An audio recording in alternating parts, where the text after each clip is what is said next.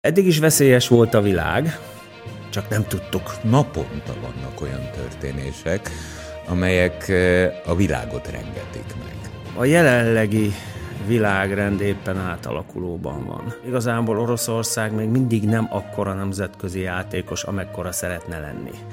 Itt sokkal inkább arról van szó, hogy Kína lihegott az Egyesült Államok nyakában, de Kína terjeszkedik. Az Egyesült Államok nem szeretné hagyni. Kína kezében van például az amerikai adósság jelentős része dollárban deponálva. Ebben az úgynevezett csodálatos, boldog, kiteljesedett szocializmus, ez nagyjából azt fog jelenteni, hogy 2049-re Kína szeretne a világúra lenni. Tehát első számú hegemon, amire azért lássuk be, nagyon sok esélye van. A világ meg beláthatatlan. Tehát ugye annyira gyorsan változik minden, ki látta előre szeptember 11-ét és a hatásait. Ki látta előre a Covidot. Alapvetően én mégis optimista vagyok, mert az emberiség eddig mindent túlélt. Ez a Szóló című formátumunk. Nem csak olyan témákat boncolgatunk, ami minket érdekel, hanem reményeink szerint titeket is. A mai műsorunk vendége Kaiser Ferenc docens, a Nemzeti Közszolgálati Egyetem docense, történész. Figyelem a, a, a mostanában sokasodott eh, elemzéseidet, és azt gondoltam, hogy őrült módon érdekelne, hogy hogy elmond, hogy mi zajlik itt a világunkba. Tulajdonképpen eh, valamilyen szempontból Putyin orosz elnöknek igaza volt, aki ugye nem sokkal Ukrajna megtámadása után mondta, hogy itt most egy új világrendet szeretne megalkotni, mert eh, a jelenlegi világrend éppen átalakulóban van.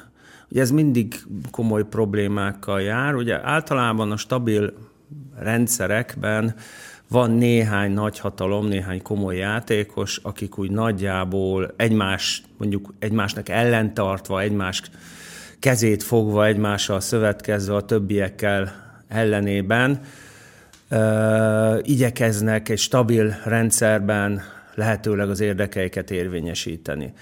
Na most napjainkban ez a stabilitás nincs meg.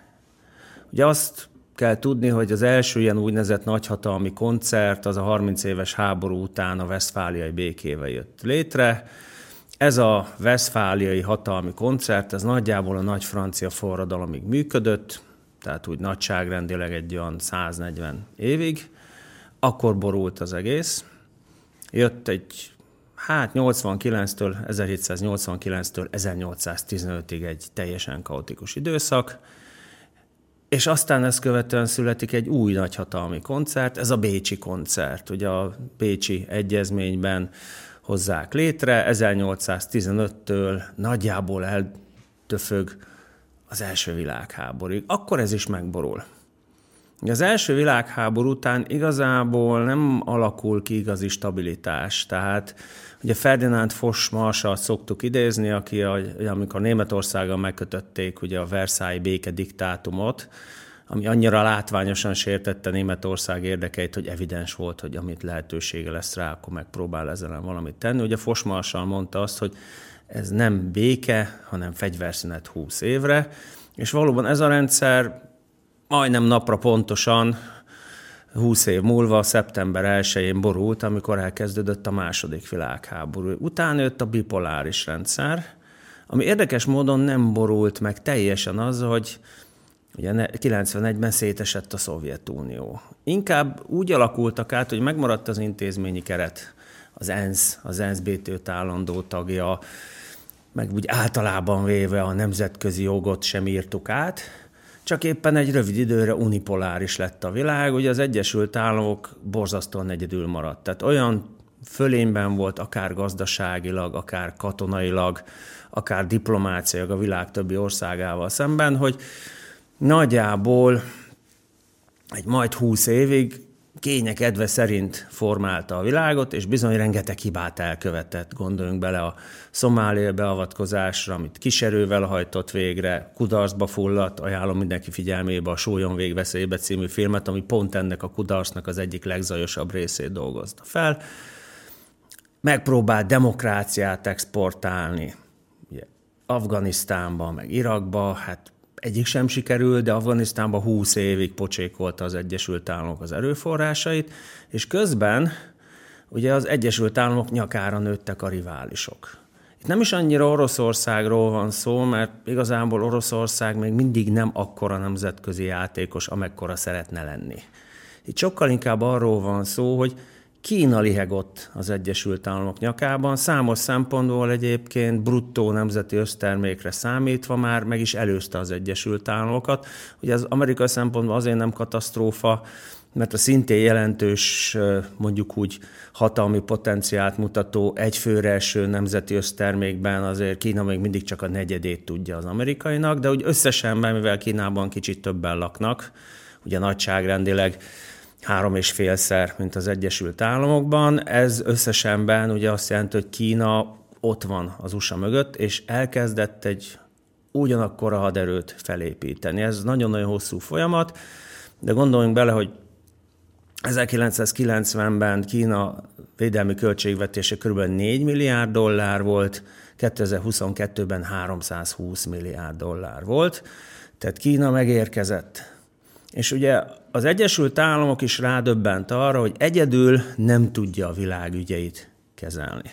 Ugye neki erre ott van a szövetségi rendszere is, a NATO, a különféle NATO-hoz ilyen-olyan módon kötődő egyéb rendszerek, mint az isztambuli kezdeményezés, ugye a kis öbölmenti gazdag olajmonarhiákat fogja össze, vagy a földközi tengeri párbeszéd, vagy ugye a békepartnerség, ugye aminek Svédország és Finnország gyakorlatilag 94-95 óta tagja, meg az olyan globális partnerek, mint Japán, meg Dél-Korea. De ugye ezzel a nemzetközi rendszerre nem mindenki volt elégedett, tehát ennek a nemzetközi rendszernek azért voltak vesztesei is.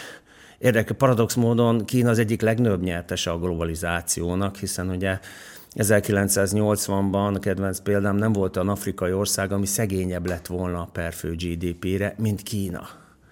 2015-ben nem volt olyan afrikai ország, beleértve a gazdagabb észak-afrikai, tehát a Magreb arab országokat is, ami meg gazdagabb lett volna. Tehát Kína átugrotta Afrikát, és elkezdett egy alternatívát kínálni. Ugye amíg az Egyesült Államok megpróbált mérsékelt sikerrel demokráciát exportálni, addig Kína sokkal nagyobb sikerrel exportál autokráciát. Ugye a tekintőoralmi rendszereknek óriási hagyománya van.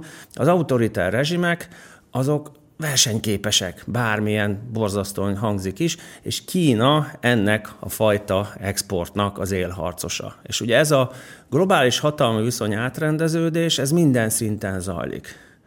Ugye Kína meghirdette, hát már jó rég, lassan 15 éve az Övés út kezdeményezést, eredeti nevén Egy Jövegy út, alternatív nevén Új Sejem út, ami arról szól, hogy Kína a világpénzét szó szerint mert ugye Kína azt a pénzt fekteti be ebben a projektben, amit mi odadunk neki. Deng Xiaoping óta, aki ugye Mao Zedong után vette át Kínában a hatalmat, tehát nagyjából 1978 óta a kínaiaknak az a főszabálya, hogy az exportnak mindig meg kell haladni az importot volumenben.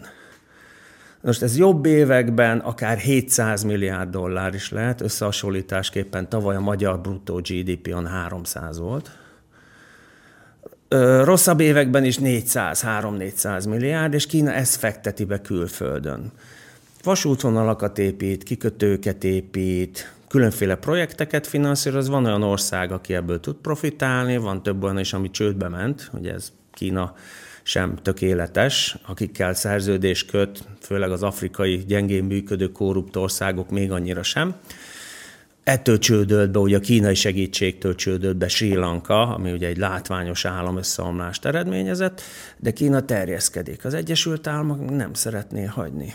Tehát ez a két fél jelenleg a globális politika a legkomolyabb alakító. Ugye a közelmúltban történt egy nagyon komoly kínai diplomácia siker, lényegében tető alá hozták a Szaudarábia és Irán közötti kvázi békeszerződést, ami a közel-kelet egyik legkomolyabb feszültség volt. Tehát Klina már globális játékos, amit egyébként az is mutat, hogy az ukrajna háborúban is megpróbál közvetítői szerepet játszani, és ugye megpróbál így európai politikára is befolyást gyakorolni. Ez nyilván az Egyesült Államoknak nem tetszik, az európai országok egy részének sem tetszik, hiszen ugye Kína megerősödése az a hagyományos, nagyjából európai értékek dominálta világot fenyegeti. És ugye mivel az a két nagy hatalom egymásnak összefeszül, ezért ilyen regionális, kvázi hatalmi vákumok alakulnak ki. Ugye 2011-ben az amerikai politikai vezetés, először Hillary Clinton külügyminiszterasszony, aztán maga Barack Hussein Obama elnök is deklarálta az úgynevezett pivot pacifikot, hogy az Egyesült Államok stratégiai figyelme, meg erőforrásainak zöme innentől kezdve Kína ellen irányul. Viszont az azt jelentette, hogy más térségekben csökkent az amerikai jelenlét, például látványosan csökkent Európában. Csökkent a közel-keleten, pláne az iraki és az afganisztáni kifogások. Ugye amerikai szempontból ez a úgynevezett szélesebb közel-kelet, ez körülbelül Marokkótól Afganisztánig tart, tehát ez nem a magyar közel-kelet fogalom. Tehát amikor Irakból, Afganisztánból kivonultak az amerikaiak, ott is lett egy hatalmi vákum, és ebbe a regionális erős fiúk, Irán, Törökország, Egyiptom, Oroszország, igyekszik, vagy Brazília Latin Amerikában igyekszik érdeket érvényesíteni. Tehát jelenleg éppen a nemzetközi rendszer átalakulása van folyamatban, ami a nemzetközi kapcsolatokat is át fogja formálni, mert jelen állapotában az ENSZ biztonsági tanácsa fenntarthatatlan. Tehát, hogy fogalmazzak finoman, katonai képességei, gazdasági ereje, és egyáltalán népessége, területe, gazdasági ere alapján például Franciaország vagy Nagy-Britannia helye nehezen magyarázható úgy, hogy mondjuk India, Japán, meg Németország, meg Brazília nincsen Hadd fordítsam le a hétköznapok nyelvére. Ugye elhangzott egy mondat a szádból, hogy hát Amerika 20 évig ö, ott volt Afganisztánban, aztán kivonult, meg kvázi ennyit ért el 20 év ja. alatt. Tehát zajlott egy háború, aminek csak vesztesei lettek. Még egyszer, húsz évig. Én jártam Afganisztánban. Hát nem a világ legfejlettebb helye. E, mély szegénység, e, egy nyomorban lévő ország, amelyet amelyben felnőttek generációk úgy, hogy vagy az oroszok háborúztak ott, vagy az amerikaiak, és ehhez képest a világ egyes számú, akkor egyedüli hatalma 20 év alatt nem tudta azt az egyébként fejletlen országot leigázni. Mert valójában ez az igazság. Az ember, amikor zajlik közelebb egy háború, lásd az orosz-ukrán háború itt van, akkor azt hiszi, hogy na jó, oké, még két hónapig tart, és majd vége lesz. Hát számomra ez nem így néz ki. Mert ha egy Amerika nem tudta Afganisztánt 20 évig a hatalma alá e, hajtani teljes egészében, akkor, akkor mi lenne ennek vége néhány hónap alatt? Meddig tart ma egy háború? Hát az nagyon sok mindentől függ. A háborúk hosszát alapvetően az határozza meg, hogy milyen erők és képességek feszülnek össze, és milyen a politikai akarat mögöttük. Az afganisztáni úgynevezett aszimmetrikus konfliktus volt, tehát ez egyik oldalon ott állt az Egyesült Államok és a NATO, a világ erőforrásaival. Tehát volt olyan időszak az afganisztáni háborúnak, amikor az Egyesült Államok önmaga eltől, elköltötte a világ éves védelmi kiadásainak a felét. Tehát, hogy többet költött az USA, mint a világ összes többi országa együttvéve. Most egyébként Kína, Oroszország és India felemelkedésével ez már idézőbe téve csak olyan 33-34 százalék. Tehát az USA még mindig körülbelül az egyharmadát legalább elkölti a világ összes védelmi kiadásainak. Ugye az aszimmetrikus háborúkban... Az... Punta Kukori óta tudjuk, hogy pénz, a pénz, pénz, három dolog kell, pénz, pénz és pénz. Ugye az aszimmetrikus háborúkkal az a baj, az erősebb fél szempontjából, mivel a gyengébb fél pontosan tudja, hogy nem tud nyerni hagyományos háborúban, ezért az első pillanattól kezdve gerilla hadviselést, vagy annak egy durvább változatát, amikor a polgári lakosságot támadjuk, azaz terrorizmust folytat. Hogy Afganisztánban pont ez történt, és ott a semmiből kellett volna egy államot építeni. És itt ugye az amerikaiak elkövették azt a hibát, hogy nem egy működőképes államot akartak építeni, ami a helyi viszonyok között egy autoritár rezsim lett volna, mert hát azért mégiscsak sziki lett volna az USA részéről, hanem megpróbáltak egy demokráciát építeni, ami nincs Ázsiában. Tehát az aszimmetrikus háborúk nagyon nehezen nyerhetők.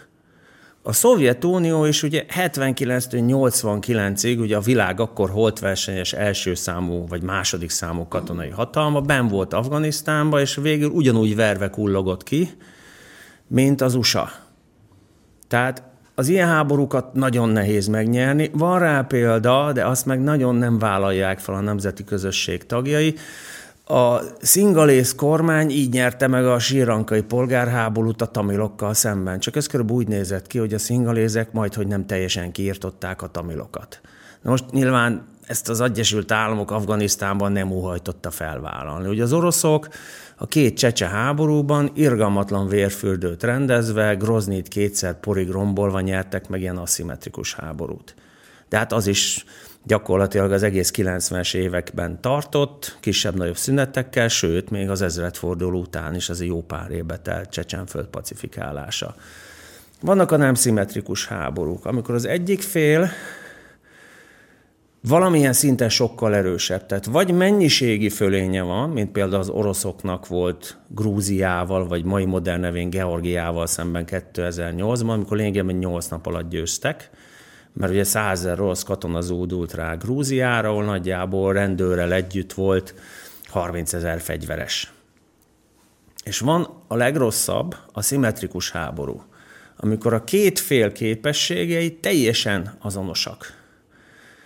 Hadd Ilyen volt rá. az iraki ez, ez egy ez szimmetrikus ez háború. most sajnos Igen. kezd egy szimmetrikus háború lenni, ami azt jelenti, akkor te is azt mondod, amit én éreztem, Ez még hogy ez egy fog never tartani. ending story, mert uh, ugyan lehet mérlegelni, hogy számbeli fölénye a hadseregnek egyik oldalon van, de a, a fejlett technika az a Már másik, másik oldalon van. és valahogy ez szimmetrikussá válik. És mára egy év után ez a háború szimmetrikus. Hiába van ez most nagyon közel hozzánk, eh, de ez csak egy megnyilvánulása annak, ami valójában a világban zajlik. Eh, Mert eddig nem beszéltünk például, vagy csak eh, az- országok nevét említettem, eh, a BRICS közösségről. Ugye beszélünk az ENSZ-ről, beszélünk a NATO-ról, beszélünk stb. sok mindenről. Mert ezt szoktuk meg, ehhez állt hozzá a fülünk. Keveset beszélünk a BRICS-ről. Ugye ez egy rövidítés a benne lévő országok nevében. Nézzük csak. Brazília, 200 millió ember. Oroszország, 140, 140. 140. Ez már 340. Akkor beugrik egy kis India maga 1,3 milliárdjával, Egy négy már. ma vagy egy négy. Beugrik egy másik kis Kína, a maga megint egy négy. 1,4 É, Úgy milliárd, van. Lassan a föld felét kiadjuk. Ott van Dél-Afrika, amelyik csatlakozott ö, a Sőt, BRICS-hez. egyébként ezt most már úgy hívjuk, hogy BRICS, tehát ott van a negyedmilliárdos Indonézia is. Úgy klubban. van. Állnak sorban Irántól kezdve, akik már a belépésükre várnak, vannak érdeklődők, most az általad említett kiegyezés okán Szaudarábia például. Na most, ha csak Irán és Szaudarábia belép ebbe a BRICS-be, akkor a világ olajvagyonának a jelentős része belépett, népességszámban ott vannak, ha már GDP-t nézünk, tehát pénzt nézünk, ez tud akkora piacot, hogy ott van mindenhol. Eh, A régi bevált terminológiánk, a régi bevált rendszereink, ENSZ, NATO, stb. egy teljes átalakuláson megy át, amiről valójában eh, a hétköznapi embernek, mint amilyen én vagyok, sokáig segéd fogalma nem volt, ehhez képest mindennapossá válik. Aztán megyek tovább, jönnek jelenségek. Hol itt omlik össze egy kis bank, hol ott omlik össze egy kis bank, azaz a gazdaság is elkezd teljes egészében átalakulni. Volt egy fél mondat, tőled hallottam valamelyik éjszaka, ahogy szakértettél, elkezdtek beszélgetni arról a BRICS tagországok, hogy mi lenne akkor, hogyha a közös valuta a yuan lenne ott náluk. Azaz, ma a dollár alapú világot éljük. De már elkezdenek gondolkodni azon, és itt jön be Kína, hogy a kínai nemzeti valuta legyen a transfer a világ felénél nagyságrendileg. De akkor jön, és most már halára fogom bonyolítani, és nem akarom. Egy alapkérdés, hogy Kína kezében van például az amerikai adóság jelentős része dollárban deponálva. Tehát Kínának sem érdeke, hogy tönkretegye a dollárt, tönkretegye Amerikát. E, nem érzem, hogy ő hegemóniára törekedne, hanem ő, mint jó Azért kereskedő, igen. Oszd meg és uralkodj, jusson is, maradjon is, viszont odalép, mint juskövetelő. Igaz ez a mondás? Hát Kínának azért nagyon komoly céljai vannak. Tehát ugye Xi Jinping, aki, hát hogy fogalmazzak finom, az eddigi hagyományokat finoman szólva felrúgva, ugye gyakorlatilag Mao Zedong után kialakult egy olyan forgatókönyv, hogy a következő kedves vezetőnek tíz éve van. Ugye ezt Deng Xiaoping fektett el, akinek kicsit több ideje volt, de ugye maga vonult vissza, és utána az utódoknak nagyjából kétszer öt éve volt. Ugye Xi Jinping most elintézte magának a harmadik öt évet, és úgy, hogy a párton belül ellenségének egy része visszavonult, eltűnt, öngyilkos lett, tudjuk ezek a diktatúrákban ilyen kellemes halálesetek szoktak történni az ellenzékkel. Tehát Xi Jinpingnek azért vannak deklarációja is. Ebben az úgynevezett csodálatos, boldog, kiteljesedett szocializmus, ez nagyjából azt fog jelenteni, hogy 2049-re Kína szeretne a világúra lenni. Tehát első számú hegemon. Amire azért lássuk be, nagyon sok esélye van. Tehát nem azt mondom, hogy meg fogja csinálni, de, de a képességi alapján van rá esélye. Attól is függ, hogy mennyire lesz ügyes az amerikai diplomácia, ami számos esetben valami elképesztő bénázást követett el az elmúlt időszakokban. Tehát Kínának azért vannak igényei, máshogy fogja irányítani a világot, máshogy fog működni, mint az Egyesült Államok. Tehát biztos, hogy sokkal óvatosabban. Eleve a kínaiak sokkal ügyesebbek számos szempontból, ugye lopakodva hódítanak, tehát nem olyan nyíltan és egyértelműen sokszor, mint az amerikaiak, de ha kell egyébként, mint például a dél-kínai tengeri szigetépítéseknél, akkor igenis tud Kína is nyers katonai erőt alkalmazni. Tehát a felek között azért ez a, nyilván kifejlesztek egy óriási haderőt, aminek egy jelentős része egy hatalmas nagy haditengerészet, ami most már messze a második legerősebb az Egyesült Államok után olyan hagyományos tengeri hatalmakat rég maga mögé utasítva, mint Nagy-Britannia, Franciaország, vagy akár Oroszország. Ha nem használom, akkor minek fejlesztem. De Kína ügyesebben csinálja. Ugye a BRICS-re visszatérve ezzel azért az a baj, hogy itt azért óriási különbségek vannak az országok között, és egymással is nagyon komoly vitáik vannak. Tehát Indiának, meg Kínának élő területi vitái vannak, és rettenetesen nem bíznak egymásban. Ráadásul Kína a helyi szövetségeseivel, Pakisztánnal, Bangladessel és Myanmarral lényegében bekerítette három, ugye a két oldalról, harmadik Ott oldalról. Van, meg... van egy nagyon fontos elem, amit te mondtál, hogy ugye itt két policy áll, két, két megközelítés áll egymással szemben, a demokrácia export és a diktatúra export.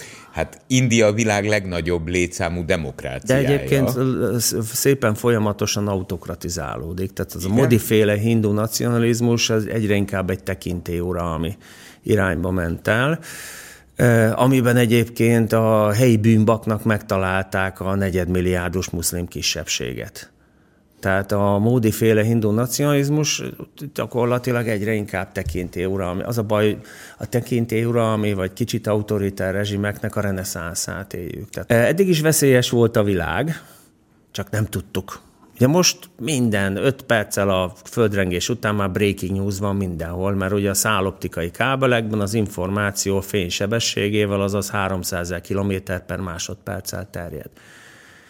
És az emberek többsége nem tudja, mit kezdjen. Tehát nagyon sokan ezért fordulnak vissza a vallásokhoz, mert azért mégiscsak egy életet, életkeretet adó rendszer, amiben az ember biztonságban érzi magát, és nagyon sokan ezért fordulnak az erős vezetőkhöz, mert ők meg azt mondják, hogy én tudom a megoldást. Na most ez nem feltétlenül igaz, de ugye ma már mindenki mögött van egy nagyon jó kommunikációs csapat, akik folyamatosan azt ismételik, hogy tudjuk a megoldást. És ugye az autoritár rezsimekben az a jó, hogy szintén adnak egyfajta biztonsági keretet. Olyan, amilyen, de a társadalmak jelentős része számára ez elfogadható. Emiatt is sikeres az autokrácia export, mert az emberek jelentős részében, pláne válságok idején, és azt most beszéltük meg, hogy a mai világban az egyik válság éri a másikat, plusz van egy újra egy komoly technológiai váltás, tehát egy újabb forradalom kellős közepén vagyunk a mesterséges intelligencia forradalmával, és amikor már robottal beszélgetünk, meg egyebek, akkor az emberek egy része ezt már nem tudja hova tenni. Tehát, hogy egy csomó, mind, és ugye lesz egy csomó ember, akinek nem sokára nem lesz munkája, mert ugye a mesterséges intelligencia, meg a robotok kiszorítanak. Tehát egy csomó munkája meg fog szűnni. Ez megint a bizonytalanságot növeli, ez megint az autoritár tekintélyuralmi vezetőknek a népszerűségét, az imidzsét fogja emelni, mert ők erre is fog, fogják tudni a választ, nyilván nem, de kommunikáció szinten mindenképpen. És ugye Kína nagyon ügyesen állt az élére ennek, ugye az 5G technológiának, meg egy csomó mindennek, mert látja benne a lehetőséget, amivel ezt az amerikaiak uralta világot, és ugye még egyszer az amerikaiak sem tökéletesek, messze nem, tehát rengeteg hibát elkövettek, és Kína mindegyes ilyen hibába bele tud kapaszkodni. Ugyanakkor, mivel Kína is, ahogy emelkedik, egyre több lábra tapos rá, ezért az Egyesült Államoknak is most már egyre több lehetősége van a kínai hibákra építeni. Tehát a két fél azért nagyon, údva, nagyon óvatosan, mint két boxoló egyelőre még csak a köröket rója a másik mögött, de ugye előbb-utóbb például a Tajvan kapcsán várható egy kisebb-nagyobb összeszikrázás a felek között. Ha nagyon szépen elmondtad az elején, ugye, hogy hogy alakult a mi világunk a 17. századtól? Válságok, háborúk, váltakozása, pihenőperiódusok, és utána megint világrend borzolódás. Ebben a folyamatban azonban ugye eljutottunk szép csöndben párhuzamosan az általad is említett globalizációhoz. Mert a római birodalomnál, az azt követő birodalmaknál és periódusoknál ezek az üvegszálkábelek még nem léteztek, és az információ és a kapcsolatok sokkal eh, nehezebben törtek utat maguknak. Ma minden egy pillanat alatt történik, és valójában ott vagyunk benne. Tudom, hogy lehetetlen válaszolni a kérdésemre, tudom, hogy a kérdés aljas, pláne egy történésznek, de nagyon kíváncsi lennék rá, hogy eh, neked magánemberként milyen kedved van, és mit látsz öt év múlva? Uh, én alapvetően jól meg vagyok a bőrömben, tehát azzal foglalkozom, amit szeretek. Ó, és ott most van, van mivel foglalkozni. Elsősorban tanítok, és azt még mindig szeretem, hogy a kollégám egy részénél az olyan látszik a kiégés, tehát de egyetemen más tanítom, mert okos, intelligens embereket is tanít az ember, és egy jelentős részük az ER egyetemre, mert érdekli az, amit hall. Tehát, hogy ez óriási különbség például, mert nagyon tisztelem a középiskolai, általános iskolai pedagógusokat, nem is beszél az a pedagógusokról, mert ők egész más típusú kihívásokkal kell, hogy megküzdjenek. A világ meg beláthatatlan. Tehát ugye annyira gyorsan változik minden, ki látta előre szeptember 11-ét és a hatásait. Ki látta előre, hogy lesz 2008-ban egy amerikai ingatlanbuborék, amiből lesz egy óriási világválság. Ki látta előre a Covidot. Alapvetően én mégis optimista vagyok, mert az emberiség eddig minden túlélt. Tehát, hogy most éppen megint megy az a duma, hogy nagyon közel vagyunk a nukleáris világ végéhez. Most elárulok egy titkot, onnantól kezdve, hogy 49-ben a Szovjetunió felrobbantotta a saját atomtöltetét, az első atombombáját, onnantól kezdve folyamatosan igen Napra közel voltunk. ugyanilyen közel voltunk. A nukleáris világ végéhez, és sokkal közelebb voltunk a kubai rakétaválság idején, 62-ben, amikor gyakorlatilag mind az amerikai, mind az orosz, bocsánat, akkor szovjet vezetés így tartotta a kezét a gomb fölött amíg rá nem jöttek arra, hogy ugye ezt nem lehet megnyerni. Tehát egy nukleáris fegyverekkel vívott háború megnyerhetetlen. Tehát én például nem gondolnám azt, hogy ez a mostani konfliktus tovább fog eszkalálódni, egészen egyszerűen sem az orosz vezetésnek nem érdeke, tehát azért Putyin és az oligarchái azért szeretik az édes életet. Hát a, kihívá, a kiszivárgott hírekre figyelünk, azok a kis luxusüdülők, saját légtérrel, meg saját helikopter leszállóval, saját étteremmel, stb., amiket Putyin felhúzott magának, meg a barátnőjének, vagy éppen az aktuális barátnőjének, azokat azért szeretné használni a továbbiakban, és nem is beszélve az oligarcháiról, akinek itt van jachtja, ott van jachtja. És ugyanez igaz az amerikai vezetésre is, tehát azért a hidegháborúban már kialakult az a mondjuk úgy módszer, amivel amikor nagyon eszkálódott volna a dolog, akkor mindig meg tudták fékezni. Tehát a színfalak mögött az időről időre kiderül, azért folyamatos az egyeztetés az oroszok meg az amerikaiak között. És többé-kevésbé folyamatos az egyeztetés a kínaiak meg az amerikaiak között is. Tehát azért a felek független attól, hogy miket kiabálnak egymásra a nagy nyilvánosságban, az leginkább a saját lakosságnak szól. Tehát a politikai kommunikáció jelentős része akkor is, ha kifelé beszélek, akkor is nagy rész befelé szól az enyémnek. És ennél az egy picit, jó, nincsen, tehát az, amitől mindig agyvérzés kapok, az a tudjuk, kik irányítják így eltartott kis a világot, nem tudjuk, kik irányítják a világot. Nagyon sokan irányítják a világot. Én például nem gondolnám, hogy Kínában, nevezzük nevén a zsidóknak olyan óriási befolyása lenne a kínai állam működésére. Legalábbis igen meglepődnék, hát nem is, nem is nagyon vannak zsidók Kínában. Tehát, tehát a világ egy borzasztó bonyolult dolog, de ugye a végig belegondolok abba, hogy mi mindent élt túl az emberiség az elmúlt évszázadokban, beleértve egyébként a nagypestis járványt, vagy a spanyol nátha járványt, vagy akár most a Covidot.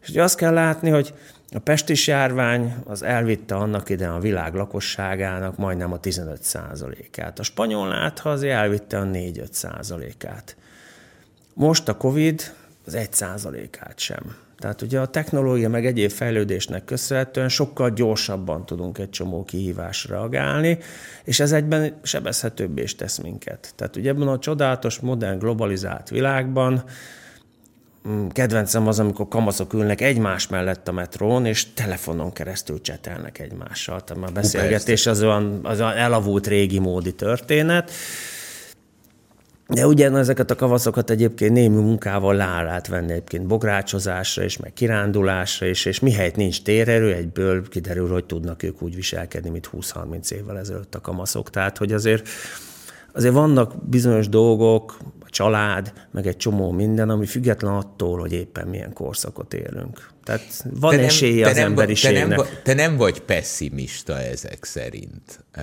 A... Három gyerekem van, nem. Tehát én az bravo, bízom bravo. benne. Ezért kérdeztem, bízom, bízom benne, van. Bízom benne, hogy azért nekik is lesz jövőjük. Nyilván nem látjuk előre, hogy milyen. Rengeteg jövőkutatás olvasok, rengeteg elemzést olvasok, és vannak rosszabb, meg kevésbé rossz forgatókönyvek. Igen, a szenárió. Tehát ezek a különféle elképzelések, de de egyik, egyikben sem az a legvalószínűbb, és vége lesz a világnak. Tehát valami biztos lesz. És most például jobb egészségi viszonyok között élünk, mint száz éve, sokkal magasabb életszínvonalon élnek, még a mélyszegények is, mint száz éve a mélyszegények, tehát bizonyos fajta fejlődés látható, és egyébként bízom abban, hogy a nyugati típusú társadalmak, amiknek a hanyatlását mert egyébként már az első világháború óta mondja a szakma, meg nagyon sokan, azok ezt is túl fogják élni. Arról is beszél, hogy abban is bízom, hogy maradunk ebben a klubban. Tehát Magyarország ott marad a NATO-ban, ott marad az EU-ban, és inkább ezt a nyugati fejlődési mintát fogja követni, mint a másikat. És az is lehet, hogy egyszer csak majd ráébredünk még a mi életünkbe, hogy ezek a fajta verziók még meg is tudnak férni egymás mellett. Mert akár szerintem erre is van esély. Ugyanis mindenki ugyanazt a telefont használja végül is, mindenki ugyanazt a pénzt költi, valójában most már a globalizációban ugyanolyan autókban ülnek, e, tehát igazándiból e, szerintem azért van egy esély, csak mi mindig a feketét szeretjük nézni, egyfajta békés egymás mellett élésre is egyszer csak. Sőt, ennek már most is nagyon komoly el, van, ez az úgynevezett kölcsönös gazdasági keresztfüggőség. Tehát, mert ez van egyébként. Mert ez van, így van. Tehát, hogy az Egyesült Államoknak az egyik legnagyobb gazdasági partnere Kína. Kína. Kínának meg, ha önálló államként nézzük, és az Európai Uniót nem egybe számítjuk, mert egyébként de facto nem is az, akkor az USA a legnagyobb piaca. De ha az Európai Uniót egy egységnek vesszük, akkor meg a második legnagyobb piaca, és ami borzasztó fontos, hogy Oroszország a tavaly évben, amikor robbanásszerűen nőtt a külkereskedelem a két ország között, mert ugye az kőolajat földgázt Oroszország Európában már mérsékelten tudta eladni, plusz ugye a kivonuló nyugati cégek helyét betöltötték a kínaiak, 4%-át vitte el a kínai külkereskedelemnek. A nyugat, az Egyesült Államok, meg a spanok, meg körülbelül az 50%-át. Tehát Kínának a prémium piacai a nyugati államok, akkor miért rombolná le őket? Igen. Tehát nyilván igyekszik a befolyásukat csökkenteni, na, na Kínának az elemi érdeke. Tehát ugyanazt a Csak póker... melyik kezembe igen, ugyanazt a pókerpartit játszák a felek, tehát az Egyesült Államok is egyfelől azért fúj csúj Kína, nagyon csúnya Kína, terjeszkedik, versenyképes az amerikai gazdasága, de az, amit lehet, azt adjuk el neki. Tehát, hogy azért ezért az érdekek néha Óvatosan. egymással szembe mennek, így van. Tehát bizonyos dolgokat nem, tehát egészen egyszer elképzelhetetlen az, hogy a két ekkora gigász, gazdasági gigásznak ne legyenek egymással gazdasági kapcsolatai. Arról nem is beszélve egyébként, hogy a kínaiak már nagyon régóta élnek a gyönyörű szép szóval a reverse engineeringből, azaz a visszafejtő mérnöki tervezésből, aminek a szép magyar rövidítése az, hogy technológia lopás. Tehát ha nincs amerikai technológia hozzáférés, akkor, akkor ezt, is, ezt is nagyon nehéz megoldani. Mondjuk nyilván Kína erre már nagyon komoly erőket fektetett be, rengeteg egyetemistával, minden évben majdnem egy millió műszaki értelmiségit képeznek Kínába, van miből hogy most azért már egy csomó mindent Kína már maga is előállít, de a kínaiak borzasztó praktikus népek. Ha valamit le lehet nyúlni, akkor milliárdokat meg lehet spórolni a kutatás fejlesztésen. Fordítva is működik. Tehát az ipari kémkedés az egy külön szakma, mert mindenki tudni akarja, hogy mit csinál a másik, miben jó a másik, és mondjuk hogy lehet beépíteni a sajátomba, hogy költségeket takarítsak meg. Igen, Tehát ez, ez egy... az, az, az jut eszembe így a végén a reverse engineeringről, hogy ugye évtizedekkel ezelőtt, vagy nem is oly nagyon régen, évtizeddel ezelőtt még azt mondtuk, hogy ez kínai. Ma már azt mondjuk, hogy hú, hát ez kínai, az eredeti. Hát ennyit igen, a, Ami, a amit nem Kínában gyártanak papíron, azt az szoktuk mondani, hogy az, az, az, az a hamisítvány. De igen. Hát Kína megkerülhetetlen szereplő a globális gazdaságban, mert olcsó munkaereje van. Vannak, és itt ezen a téren egyébként az egyik legnagyobb versenytársával India vált. Igen, olcsó munkaereje van, és most már borzalmas méretű belső piaca is. Van, Mert a, a munka elkezdtek dolgozni, pénzt kerestek, és egy csomó mindent már otthon is el lehet adni. Nagyon szépen köszönöm ezt a beszélgetést. Köszönöm a lehetőséget. Okosabb lettem, és visszatérünk. Jó, szívesen. Köszönöm szépen. Viszontlátásra. 98.6 Manna FM. Élet, öröm, zene. Iratkozz föl, nyomd be a csengőt, és azonnal értesítést kapsz új tartalmainkról.